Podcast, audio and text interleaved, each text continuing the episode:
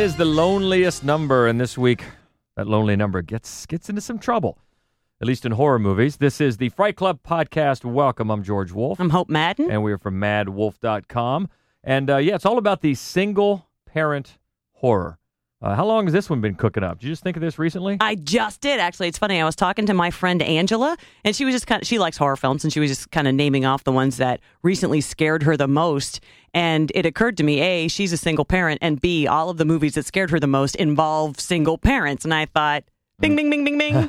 Here's a list. There it is. Yeah, so that's what we're looking at this week. And by the way, if I sound a little hoarse, please excuse me. I was screaming much too much during that Game Seven of the World Series, and I'm still still recovering from that. Actually, I think it's gotten Still mourning. yeah. Well, that's true. I think uh, I've gotten worse today, but uh, if you hear a little scratchy, that's what it's from. So thanks to the Cleveland Indians for a great ride. It was fun, and you know, congrats to the Cubs, I guess.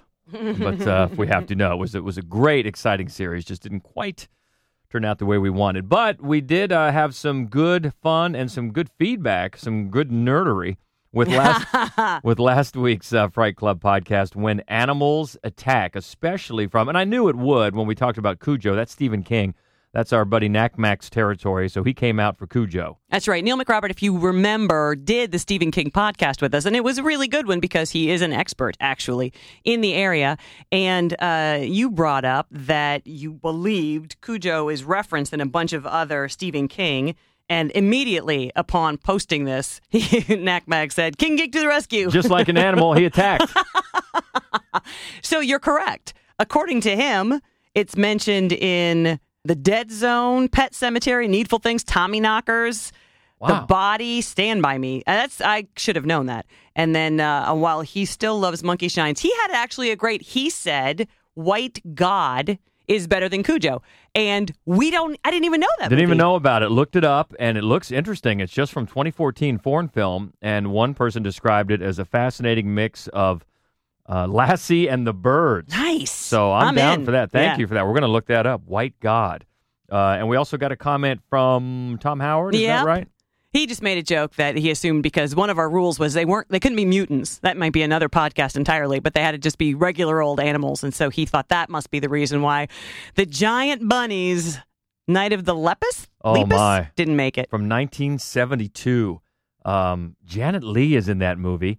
And Rory Rory Calhoun. Calhoun and Bones. DeForest Kelley from uh, the Star Trek TV show and movies is in that too. Yeah. Night, mutant rabbits. Yeah, What if- we, we, we could do mutants sometime. That's a good, yeah, no, we totally should. or just mutant, you know, just mutant animals. yeah, Uh, that that could be a good. Did I hear the ding ding ding go off for, for a future podcast? All right.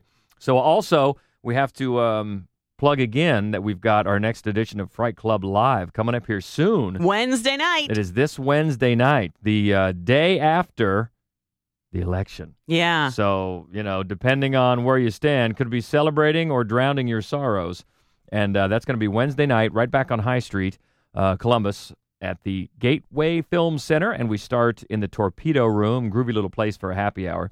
And then we move it into the theater at 7.30. We start the happy hour about 6.30, move into the theater about 7.30, and we're going to do our podcast of our favorite weirdos in horror, in horror. not just not just random weirdos No. that we love. no, the favorite weirdos who show up. Right, we're That's just going to give you guys uh, medals. You're my favorite weirdo. favorite weirdos. So that's going to be fun. And then we're going to watch one of them, and that is May, the movie May, which is fun. Uh, we're going to see that on the big screen. So please come out. That is Wednesday the 9th. You can get more information, of course, uh, on our Facebook page, uh, Mad Wolf Columbus, on Facebook. So today, it's one is the loneliest number. It is the best or our favorite top five in single parent horror, and it is top five, right? We we waffled a little bit there when I reminded you of one that you. You you did. And I can't believe I didn't think of that one. So thank you very much. And Yeah. and so maybe we'll just throw a mention to what was at number five. Okay. So uh, you want to start with five then? Uh, at five is the one that I get credit for mentioning because you forgot. And we've every time we talk about this movie, we talk about what a bad mom the main character is, and it is from 2002, The Ring. Have you heard about this videotape that kills you when you watch it? You start to play it, and it's like somebody's nightmare. And as soon as it's over, your phone rings. And what they say is, you will die in seven days.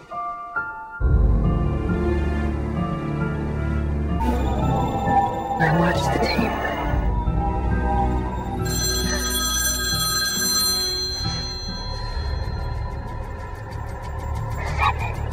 Yeah, not the mother of the year No. in this movie at all. No, Naomi Watts. She's great in it. Oh, yeah. yeah, she's great in it, and uh, her character is a single parent, but she's kind of ignoring her precocious son because she's in search of this great story uh, that, that really she stumbles upon when her niece dies horrifically.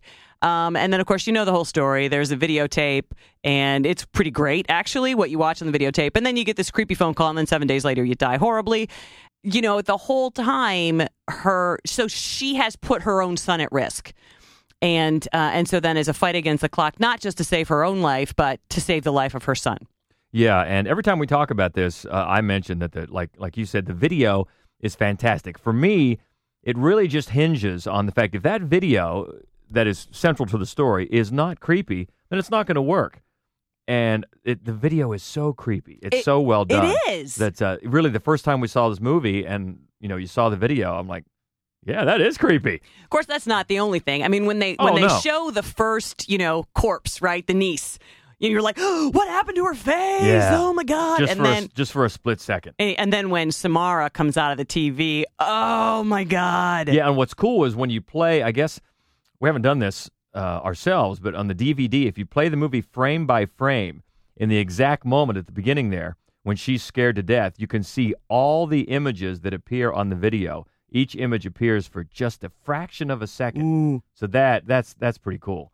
And uh, I, I don't know if it's still the case, but as of just as of just a few years ago, this was the highest grossing horror remake in history Wow. with a worldwide gross of almost two hundred fifty million dollars. So yeah, It's a great movie. And you know, I, I, think it's better than the original. Oh, we, we've said is. that We before. both said that before, I think right. it's better than Ringu. I do. I think it's just paced uh, better. The performances are better. It just feels creepier. Yeah, Gore Verbinski directed it, and uh, and you know, to be honest with you, I it's my favorite of his films, and I think.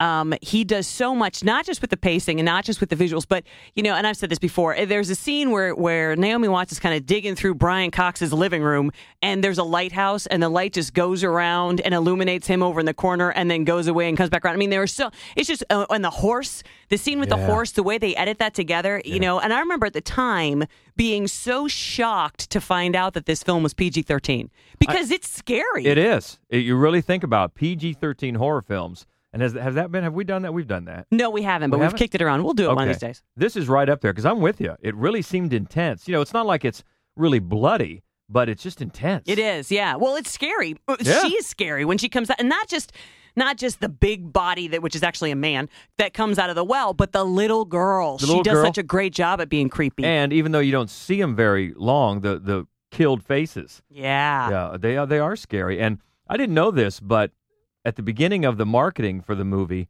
before the movie came out, they tried to do a little Blair Witch thing.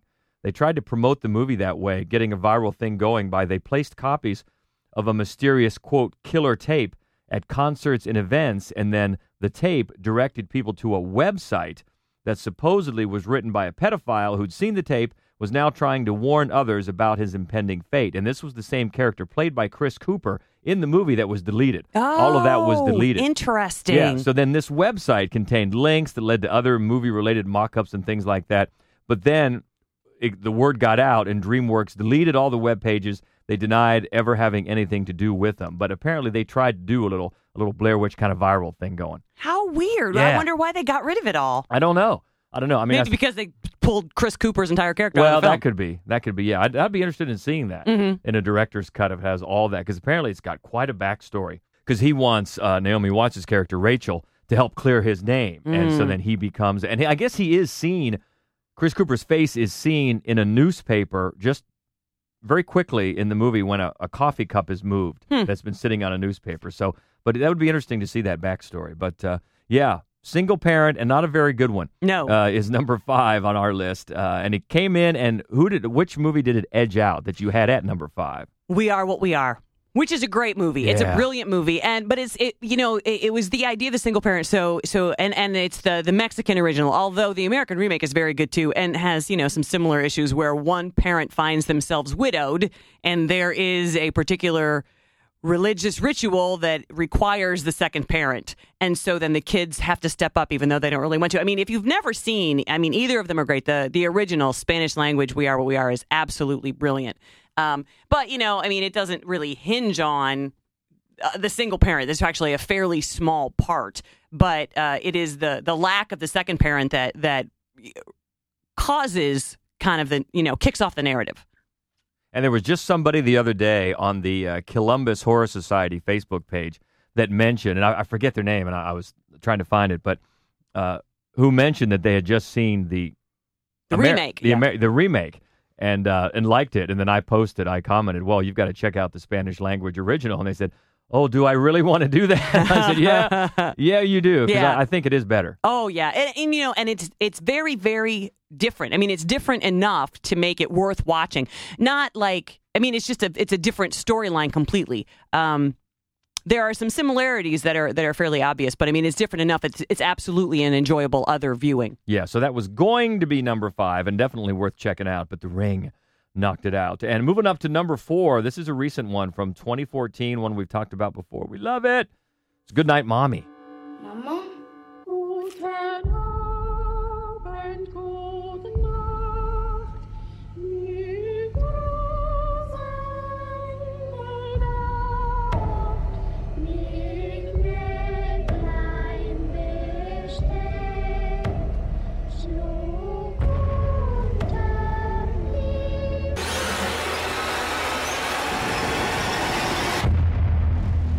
actually the movie that started the conversation with my friend Angela.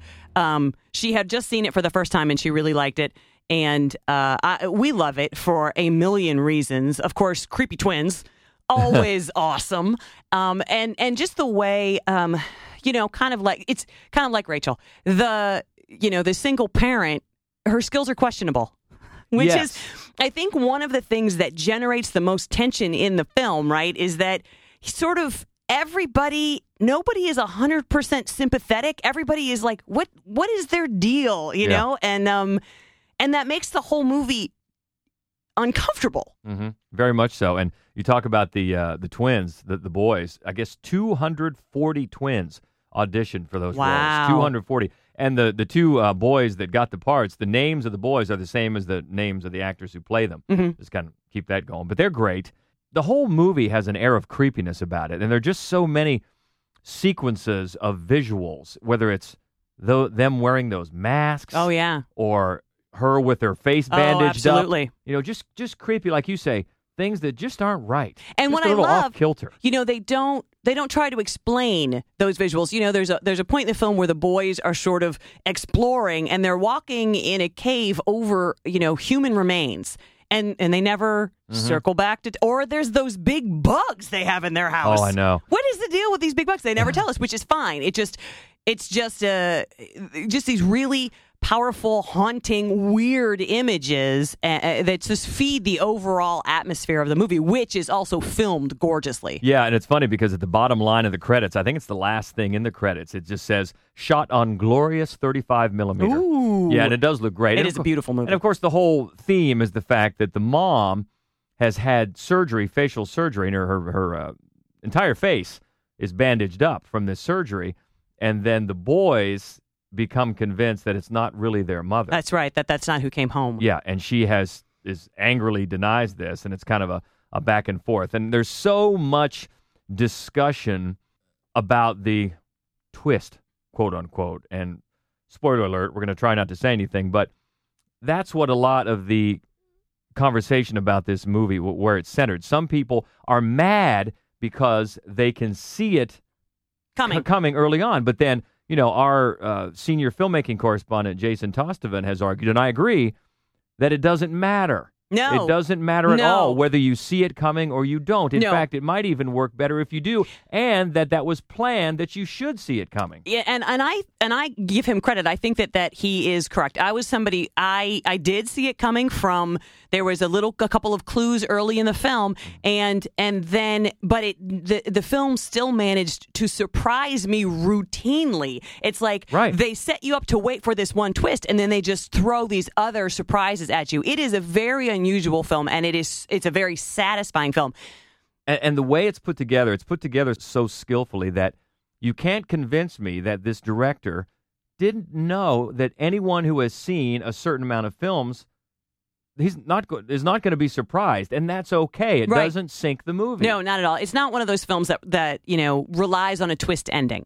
You know, it's not like you know but there are he was dead the whole time. It's not one of those sixth sense kind of things where it, it relies on something like that. Right. It really doesn't. But there are too many people I think get caught up in the fact that oh, I saw that coming. Mhm. Well, yeah, Maybe you were supposed to. exactly, exactly. And if you don't see it coming, well, All that's okay too. We very much um, encourage you to see this movie. Uh, Good Night, Mommy is a good one, and that's our number four. Uh, Yeah. that's just from a couple of years ago. There are a couple that didn't make the list that I think are worth a mention. Me throw in here for a second because Child's Play was one of the first ones that I thought of, and I know you're not a big fan of that movie, No. and it's not a great movie, but um, but it, so Child's Play, and then also The Bad Seed, which we've talked about before, uh, throwback old movie, Yeah. and it's funny in in that one she's not technically a single parent, she is married, but her husband is gone, and as soon as her husband is out of the picture, that's when the weird things start happening. So it's almost a statement about the necessity of a, of a of a male presence. Okay, I and I think that. you get a bit of that in Child's Play as well, especially the the Chris Sarandon character. You almost feel like he thinks, you know, this kid wouldn't be seeing things. Anyway, they're both decent films, and and they both generate a lot of attention. A, a lot of tension based on the fact that you know there's not a man around, uh, which is interesting. Um, and then another one that uh, I liked and and I liked the way they used the idea that the mother was unmarried was the remake of Fright Night, which I think I liked more than most people do. I thought it was fine. Yeah, Uh, the one with Colin Farrell. Yeah, I, I thought it was fine, and boy, it just bombed. It did. sank like a stone, It which did. was unfortunate because I, I thought it was pretty well done. yeah, and and you know in um in the original. Charlie Brewster is upset because this vampire next door is kind of, you know, making time with his girl, right? But in the remake, it's interesting because the vampire manages to kind of get in the the house, get in sort of the by flirting with his single mother, Toni Collette, Yeah. and I and I liked that twist. I thought it was I thought it was clever, Yeah. and uh, and you know the casting doesn't hurt. I know. Yeah, Colin Farrell and Toni Collette, always good. So yeah, I agree with you. I thought that one was pretty well done. All right, so moving up to, or is there anything else you wanted to mention? Nope. Okay, uh, moving up to number three, one that we just saw, even though technically it has a release year of last year. Uh, we just saw it this year, and it's Under the Shadow. دیگه از شرشون در امان نیستیم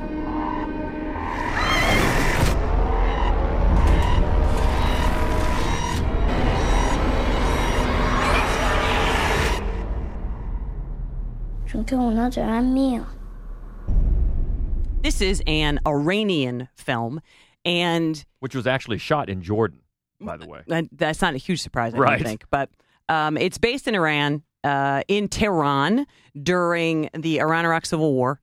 And uh, and and again, in, in this case, the mother isn't technically single, but her husband, Right. Who is was- a doctor, has been sent to uh, to work so that he can keep his license. He has to go work with uh, the military. So much time every year that he has to devote to to the military, and so yeah, you're right. I was going to say that obviously you have to make that exception in this movie too, because because she's not unmarried, but she's alone. Right. And that um and that is actually when all of the tension really hits. Right. Right? And because I think a lot of the a lot of this film is metaphorical. Um eh, I think that that's an important point to make and and it's really hammered home because she's a woman alone making decisions, trying to cope in the 80s in Iran Right. and and that is uh, uh, that's the shadow that hangs over the film and in, and it really I mean the the film is never heavy-handed but but the um terror is is so much more palpable because and in one particular scene so so what happens is her daughter starts kind of seeing this imaginary friend, and even the daughter knows that maybe it's not really a friend, and then the you know this very uh, overwrought, you know, put upon mother is is is kind of impatient about it, and then eventually she starts to think there's something to this as well. So at one point, she's convinced that there is some sort of a ghoul in the apartment. She grabs her daughter in the middle of the night. They run out into the street, and she's arrested because what she should be afraid of is being seen in public while she's bearing so much skin. Yeah, well, just basically because she doesn't have her head covered. Yeah, she that, does- that, right. That was the main thing, and yeah, so that and that's the authorities tell her that should have been her main concern when she left the house was her main concern. So you're right. There's your there's double meanings here of what she's under the shadow of. Yes. What's holding, what's keeping her down, and also there's themes of war. That's also very prevalent, Mhm. but it's very much not what's on the surface and and that in, in looking at some some conversations about this movie that's what bothered people the same way it bothered another movie that we'll talk about here soon that shares some similarities with this movie that i don't know some audiences just want it all shown and, and just want it all right in their face Yeah. and easy to understand scares uh, which this you know this movie is not terrifying but it certainly has creepy sequences in it It does. and then the more the themes are underneath that for some audiences that that can be that can weigh even heavier uh a, you know after the movie is over Yeah, I think. I mean, the um, ghoul. I mean, there are several different images that she sees, and she's not sure why they're in her apartment, and she's not really sure if she's seeing them. But one of these images is basically a big flapping burqa. And and and this voice, this friend that the daughter hears, it's not like it's another child. It's a it's another woman who thinks can- that she could be a better Right, mommy. exactly. And so basically, this you know the mother is facing it. It's it's it's so much a fear of what her daughter's future might be like, and um and that you know uh, that is a scary, scary concept. I mean, it's it's it's a very powerful image. yeah yeah i think it's a very effective movie and um not one that that everybody's going to love but um i would uh, both of us would would recommend it. And and the single parentness even though as we said she's technically married She's married, but she's but alone. for the movie she's single is very central to the heart of this as it is to another movie we're going to talk about soon. But so that's number three under the shadow from 2015 we'll go back a ways for number two the classic psycho Is anyone at home? Oh, that that, uh, that must be my mother. It's not as if she were a, a maniac. She just goes a little mad sometimes.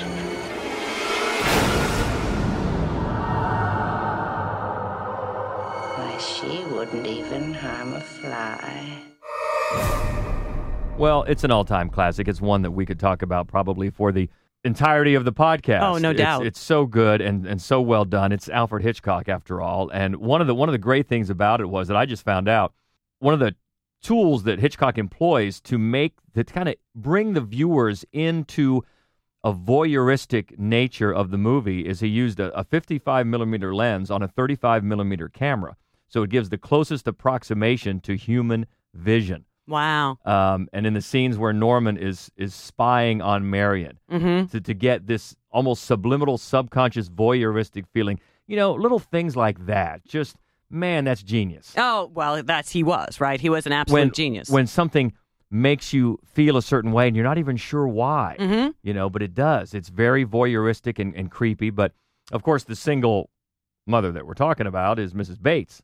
Yeah, and and uh, you know, it's it's it's not like she's really a presence in the film. Right, but it's very the movie's the narrative hinges on her presence, which may or may not be there. And the fact that she and Norman had always been alone. It Right. had always just been the two of them. And you know, and and you have to wonder how much of his disposition, his behavior is is colored by his having been smothered by his mom and his his potentially unhealthy attachment to his mom and and and of course obviously she, yeah she's she is a tremendous presence in the film even though she's not actually even in the film Yeah, and you can just take it apart frame by frame, shot by shot, and just the way things are set up. Um, this was talked a lot about in the recent HBO documentary, True, um, a Truffaut Yeah. uh, on on Hitchcock, and they talked to some modern day directors that, of course, love Hitchcock. And uh, Scorsese was going on and on just about the scenes where uh, Marion Crane, uh, Janet Leigh, is driving away and she's in the car, and the way the camera is positioned, just on her face, with only like half of the steering wheel showing. I mean, Scorsese went on and on at just about the way that shot was framed.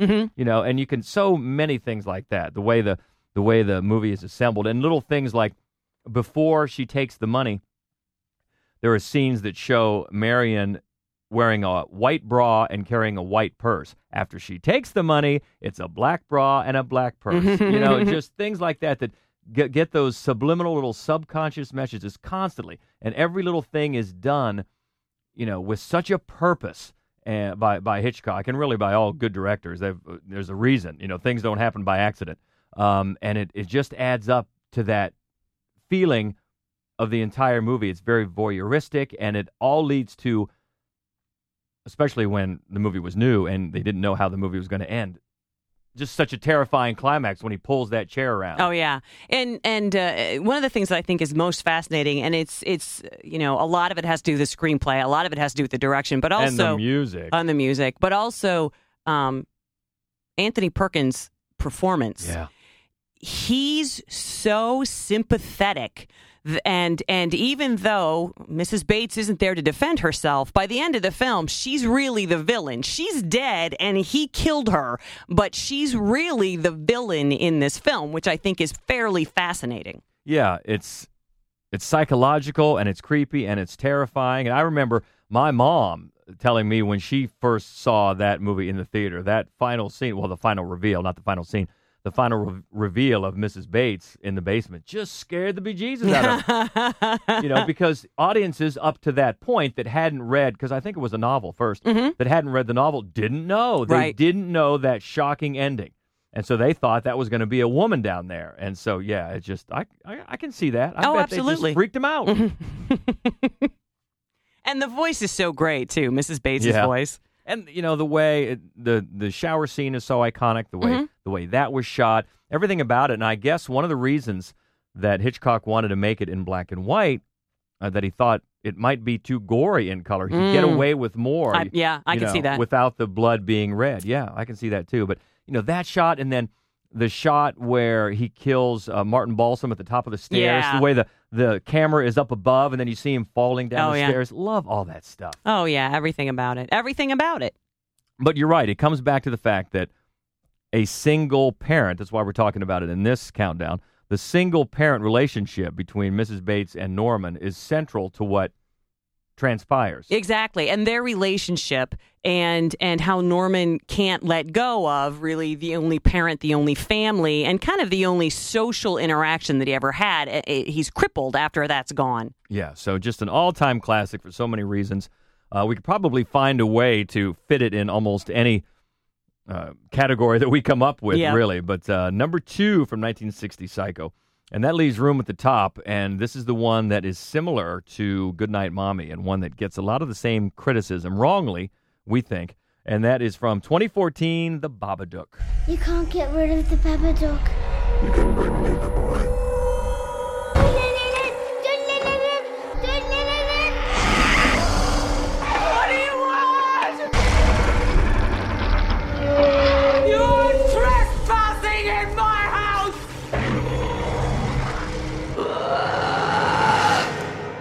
This is one of those movies that has come out in the last few years that's gotten such critical acclaim that then you have the certain segment of horror movie Haters. haters that just it doesn't work for them and they come out of that going what? It's not scary? What's the big deal? And we've we've broken this down before with the witch with it follows where we talk about it's a combination of marketing of expectation about what other horror movies have kind of conditioned audiences to expect as far as red herrings and jump scares and that a movie like this just doesn't register with a certain segment and i think that is too bad because this one is brilliant Oh, I can't agree more. I think that this movie is so great, and it's it's very similar to Under the Shadow, although it's filmed.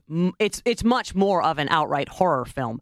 Uh, the way that it's filmed, you know, uh, it's sort of not heavy-handedly, but it exaggerates corners and shadows in a way that it, in in certain ways, mimics a child's imagination, and which is important because the, you know the ce- central to the story, central to the film is this book, the Babadook that they've found, which is super creepy. Oh, and you know what's great is because, and I wish, wish now, get in on this. The movie had a campaign where you could buy a copy of the pop-up book for eighty bucks, and the first two thousand are numbered and signed by Jennifer Kent. Wow. the director, and it contains pop-up pictures and additional pages not seen in the movie.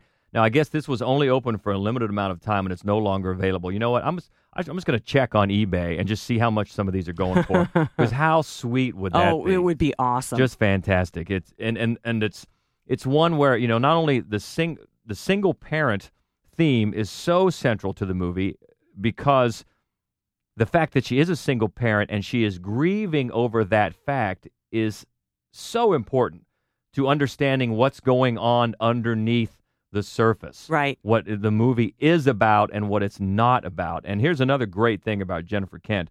She has said that um, she will not allow any sequel to be made because it's not that kind of film. I don't care how much I'm offered. Yes. Good for you. Thank you. Uh, and when we've talked about this movie before as well, I've mentioned the uh, short film that it came from is called Monster, which is on YouTube. Check it out if you haven't. Um, it's more, it's more direct about what the theme is. Mhm. I think, um, and it's very good. Now I like the the main movie better, and sometimes you know taking that short and expanding it out to a feature length movie. Sometimes you lose. Some movies are just better as a short. Mhm. This one is not.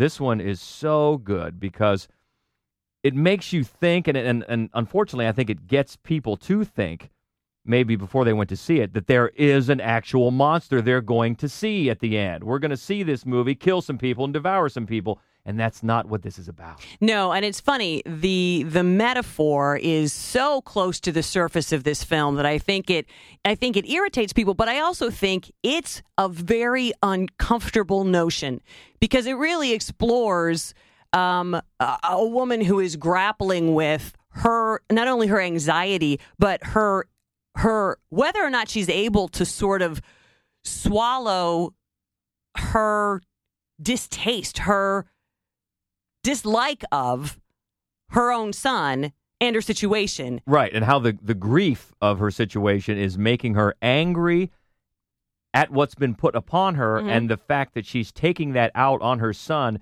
makes her ashamed and how she can live with that. That's right. And and it's a vicious circle because then of course her son reacts badly to because he's also without his father. All he has in the world is his mother, and so he reacts in a way that is uh, sort of overpowering, a bit angry, and very, very needy. And this just, you know, keeps the circle going. And the thing is, first of all, both performances are absolutely magnificent. Oh man! And I guess uh, Essie Davis, who plays the mom, she and Jennifer Kent went to drama school together. Oh, And uh, we've said before that the local group here in Ohio that we're both members of, the Central Ohio Film Critics Association, we have awards every year. And the year this came out, our entire group voted Essie Davis Best Actress. yep. And I stand by that. I do too. It was I, I love that that the group did that. Uh, and then 'cause Noah. Wiseman plays the boy, and he's also absolutely wonderful. And what's interesting is that both characters they they aren't incredibly easy to like, you know. And I think that that can be a, a challenge for some actors because I think it's only natural to try to make people like you. Mm-hmm. And and and for a kid that young to be able to perform this believably, I think is amazing. Yeah, and no less um, a director than William Friedkin has said that it's the most terrifying film he's seen. Yeah, it's. I Um, mean, it's an amazing, amazing film, and kind of like The Ring, a lot of it depends on that book. It depends on the book, and the book delivers. The book delivers, and she was Jennifer Kent was also quoted as saying that the original idea for the film, she said, "I have a friend who's a single mother Mm-hmm. whose son was traumatized by this monster figure that he thought he saw everywhere in the house." So then she took that idea and thought, "What if that happened?" quote on some level. Mhm. So that that's what's very important um, on some level, and. Uh, like why I, I actually commented on somebody again on the uh, Columbus Horror Society Facebook page. Uh, somebody had mentioned that they just didn't like it at all, and I, you know, you don't want to get in a fight with these people because if, you can't tell somebody you're stupid. No. you know, just say, you know what, I'm sorry you didn't appreciate it. I'm, uh, I'm, I am, and I'm because I love it so much Right. and I think it's so well done that I, I hate I hate to hear when it doesn't connect with people. I think like it should, but you Well, know. I mean, we talked about this before. It's hard to dismiss somebody's dis- dislike of a horror film because Yeah. it's just like a comedy. But a so comedy, often that either you think it's funny or you don't, and Right. there's very and horror is very much like that. Either something scares you, you know, or it doesn't. We've talked about the original Blair Witch Project before. Mm-hmm. Right. A lot of people think it's the most boring movie in the history of the world. Yeah. I watch horror films all day, every day, love them. Nothing ever scared me as much as the Blair Witch Project because I'm afraid of the woods. But so it just pushed all the right buttons. So this movie is going to be the same way for certain people, like my friend Angela. It's going to push those buttons. But then there's a movie like uh, Lights Out, which just came out, which I thought was so boring. It was nothing but jump scares, Right. and it made a zillion dollars, and it's going to get, you know, and it's going to get a sequel because some people, you know, in my estimation, unfortunately, thrive to that or and, and make a movie like that thrive, which just means we're going to get more of it. Right. I mean, it, you know, you can say the same thing about bad comedies. Oh yeah, You know, yeah, yeah. It- but it's it's okay. You know, uh, it's okay because what scares you scares you, and there's no reason you shouldn't be able to find it. I like jump scares. yeah, that's true. But well, see, jump scares done right. Right, like The Conjuring. You've talked about that. Exactly. We could we should have a whole we should have hey, there's a podcast. Jump scares jump done right. Okay. And why they're why they're important. I got to get my pen out. So Ding, jump ding, ding. scares, and what's the other Did one? a- Oh, mutant animals and jump scares. Yeah, mutant animals and jump scares. So, so, uh, but uh, you know what? If you're in the other camp, please let us know um, on Twitter. We we have great conversations and we love it. So we're at MaddWolf, M A D D W O L F on Twitter, MaddWolf Columbus on Facebook. You can always hit us up on the Golden Spiral Media site as well uh, that hosts the, the uh, podcast here. We appreciate that. Plenty of ways to get a hold of us, and we hope you do because especially with the Babadook and Under the Shadow, I know that there are very polarizing opinions, and and we love to hear them. So please do that, and we'd love to talk about it in person too. If you want to Come step, on out. step on out uh, Wednesday night, the 9th, out at the Gateway Film Center. We're going to be there for Fright Club Live. Our favorite weirdos, horror weirdos. that should be fun, and we'll do the. Um, We'll do the happy hour, and then we'll do the podcast taping, and we'll do the actual movie itself May. Uh, so we look forward to that. And um, what is that's going to be the next, obviously the next category. And then after that, maybe one of these that we just dreamt up, huh? Maybe so. We're also kicking around. We haven't done a, a region of the world for a while, so we might uh, we might pull in one of those, or we might have the lovely people from In the Record Studio Oh, podcast on. That's right, Vincent Grant, Vince and Grant, who uh, they invited us on. uh, I hope you got a chance to hear it. Their Halloween episode. We we posted it on our Facebook and everything, Twitter, Twitter. as well.